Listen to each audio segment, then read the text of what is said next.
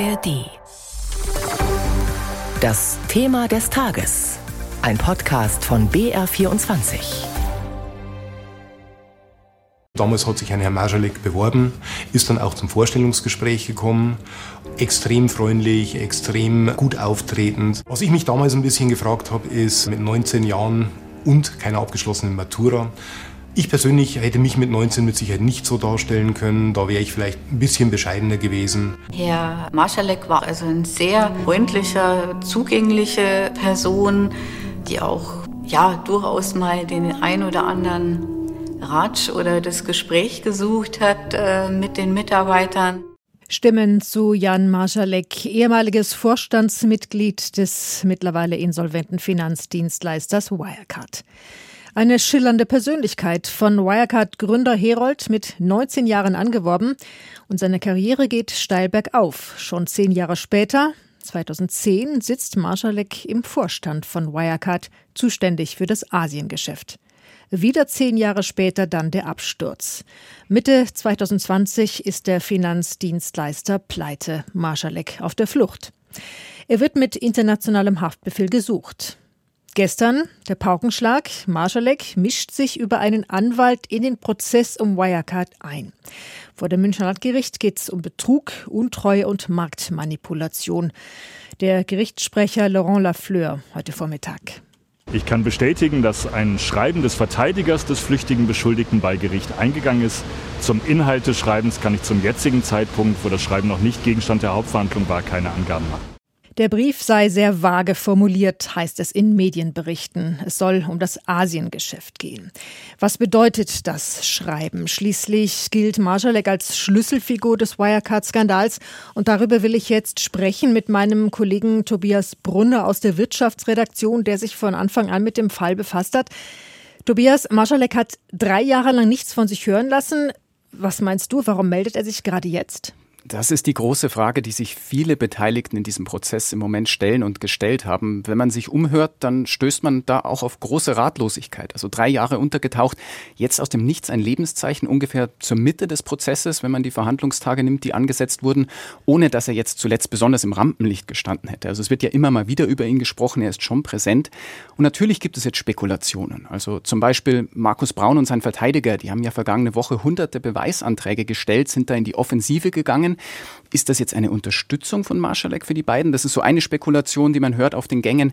Eine andere auch, dass da vielleicht einfach ein Mann mit einem Fable für Geheimdienste, das weiß man ja von Marschalek und ähnlichen Dingen, einfach weiter seine Spielchen treibt und alle zum Narren hält. Also ich wüsste es selber gerne, warum er sich jetzt meldet. Ich habe im Moment aber auch keine Antwort.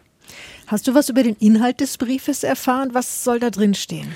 Also er ist, wir haben es ja gerade im O-Ton schon gehört vom Gerichtssprecher, offiziell nur bestätigt worden, dass es dieses Schreiben gibt, auch von der Staatsanwaltschaft. Ich konnte inzwischen aber schon mit mehreren Beteiligten auch sprechen, die den Inhalt kennen. Und im Kern geht es eigentlich um zwei Punkte. Der eine Punkt, das ist das sogenannte Drittpartnergeschäft in Asien. Das muss man ganz kurz äh, erklären.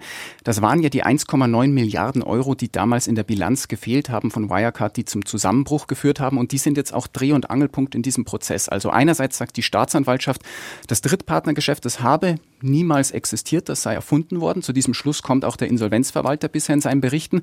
Auf der anderen Seite sagt die Verteidigung von Markus Braun, dem früheren Wirecard-Chef, doch, das habe existiert und die Gelder daraus, die seien eben veruntreut abgezweigt worden, aber nicht von Markus Braun. Jan Marschalek hat in seinem Schreiben jetzt wohl gesagt, ja, es gab schon durchaus dieses Drittpartnergeschäft. Das ist der eine Punkt. Der andere interessante Punkt, da lässt er sich etwas aus über den Kronzeugen Oliver Bellenhaus. Das ist ja auch ein Mitangeklagter als Kronzeuge der Staatsanwaltschaft, der Markus Braun eben sehr schwer belastet. Und da hört man von Jan Marschalek, dass wohl Teile dieser Aussage gelogen sein könnten. Das sind die wesentlichen beiden Punkte, was man so raushört. Der Brief könnte also den ehemaligen Vorstandschef Braun entlasten. Was meinst du, ist es denkbar? Will Marschalek einem Freund helfen? Ja, da muss man ein bisschen differenzieren. Ich habe ja gesagt, einerseits gibt es diese Spekulation, dass es vielleicht eine Unterstützung ist, aber andererseits hat die Verteidigung von Markus Braun ja schon eine Argumentationskette aufgebaut. Also sie sagen eben, erster Schritt, es habe dieses Drittpartnergeschäft gegeben. Da wäre jetzt die Aussage von Jan Marschalek tatsächlich oder die Behauptung eine Unterstützung. Aber im nächsten Schritt sagt die Verteidigung von Markus Braun ja dann, Markus Braun war nicht Teil der Bande, die hier eben äh, das Geld beiseite geschafft hat, aber Jan Marschalek sei Teil dieser Bande gewesen. Er sei der Kopf gewesen, der flüchtige Ex-Vorstand, der auch seinen ehemaligen Freund und äh, Kumpanen Markus Braun hier gelingt habe. Also das ist eben die Schwierigkeit bei der ganzen Sache. Soll es jetzt eine Unterstützung sein, aber andererseits belastet ja Braun und sein Verteidiger Marschalek auch im Prozess die ganze Zeit. Wenn es die Geschäfte gegeben hat, würde Marschalek sich auch selbst entlasten. Könnte es sein, dass er seine Rückkehr nach Deutschland vorbereitet? Naja, nach allem, was wir wissen, hat er sich in diesem Schreiben nicht zu seiner eigenen Rolle geäußert. Also weder hat er sich belastet noch entlastet. Insofern würde ich sagen, wäre es für so einen Schritt zu früh, weil wir eigentlich nichts wissen darüber, welche Rolle Marschalek wirklich gespielt hat. Also er ist, wie ich gesagt habe, im Prozess die ganze Zeit präsent. Es wird viel über ihn gesprochen. Der Name fällt ständig. Es fällt auch leicht, ihm die Schuld zuzuschieben. Jemand, der nicht hier vor Ort ist und nichts dazu sagen kann, ist es leicht, die Schuld zuzuschieben. Aber so weit würde ich zu dieser Stelle nicht gehen. Da bewegen wir uns wirklich sehr im Bereich der Spekulation, dass er möglicherweise zurückkehren könnte. Wir wissen ja noch nicht einmal gesichert, ob er sich immer noch in Russland aufhält, wo er ja vermutet wird. Das wollte ich gerade fragen. Gibt es mhm. irgendeinen Hinweis, wo er sich verstecken könnte? Ja, seine Flucht war ja damals filmreif inszeniert. Über die Philippinen soll er sich abgesetzt haben, hieß es ja ursprünglich angeblich. Dann kam wiederum raus, dort wurden Grenzbeamte bestochen, sodass er niemals in die Philippinen ein- und ausgereist ist. Die jetzige aktuelle Theorie, die man annimmt, ist, dass er sich wohl über Belarus damals nach Russland abgesetzt hat und dort noch immer vermutet wird. Rechtshilfeersuchen, die die Staatsanwaltschaft München ja nach Russland gestellt hat, um zum Beispiel Jan Marschalek als Zeugen zu vernehmen oder auch eben als Beschuldigen, klingt jetzt tatsächlich aberwitzig. Aber diese Rechtshilfeersuchen, die wurden auch nie beantwortet aus Russland. Und das ist tatsächlich der aktuellste Stand, den wir seit drei Jahren hatten. Und jetzt kam dieses Lebenszeichen einfach aus dem Nichts. Kommen wir nochmal zurück auf diesen Brief. Der hat ja im Prozess heute für ziemlichen Wirbel gesorgt. Was war denn da los? Ja, da ging es drunter und drüber.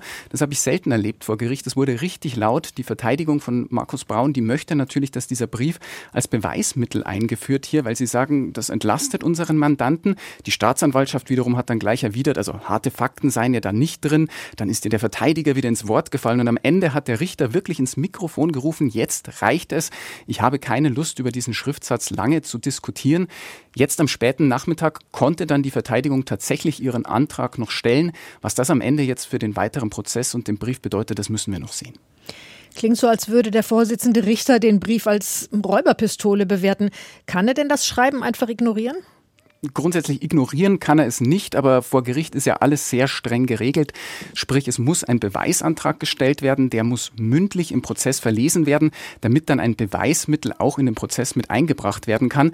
Aber natürlich liegt am Ende die Hoheit bei dem Gericht zu sagen, wir erkennen das jetzt als Beweis an, wir akzeptieren diesen Beweisantrag oder wir lehnen das Ganze ab. Und diese Möglichkeit hätte der Richter natürlich dann den Antrag am Ende abzulehnen oder auch erstmal zurückzustellen und irgendwann in der Zukunft darüber zu entscheiden. Auf der Tagesordnung im Prozess stand ja heute die Vernehmung einer Zeugin, der ehemaligen Produktmanagerin Steidl. Ganz kurz noch, was hat sie ausgesagt? Na, es ging sehr ins Detail, wie oft, wenn bei Wirecard im Prozess Zeugen gehört werden. Es geht viel um Zahlungsflüsse, um technische Abläufe. Im Kern war ganz interessant bei ihr, dass sie sich zu dem Drittpartnergeschäft geäußert hat oder eben nicht geäußert hat, weil sie nochmal klargemacht hat, damit hatte sie eigentlich nichts zu tun. Vieles davon lag bei Jan Marschalek. Ein Zitat, sie kannte nicht mal die Passwörter. Also das haben wir auch schon oft gehört. Marschalek hat vieles an sich gezogen. Viele Leute wussten nichts über das, was er eigentlich getan hat.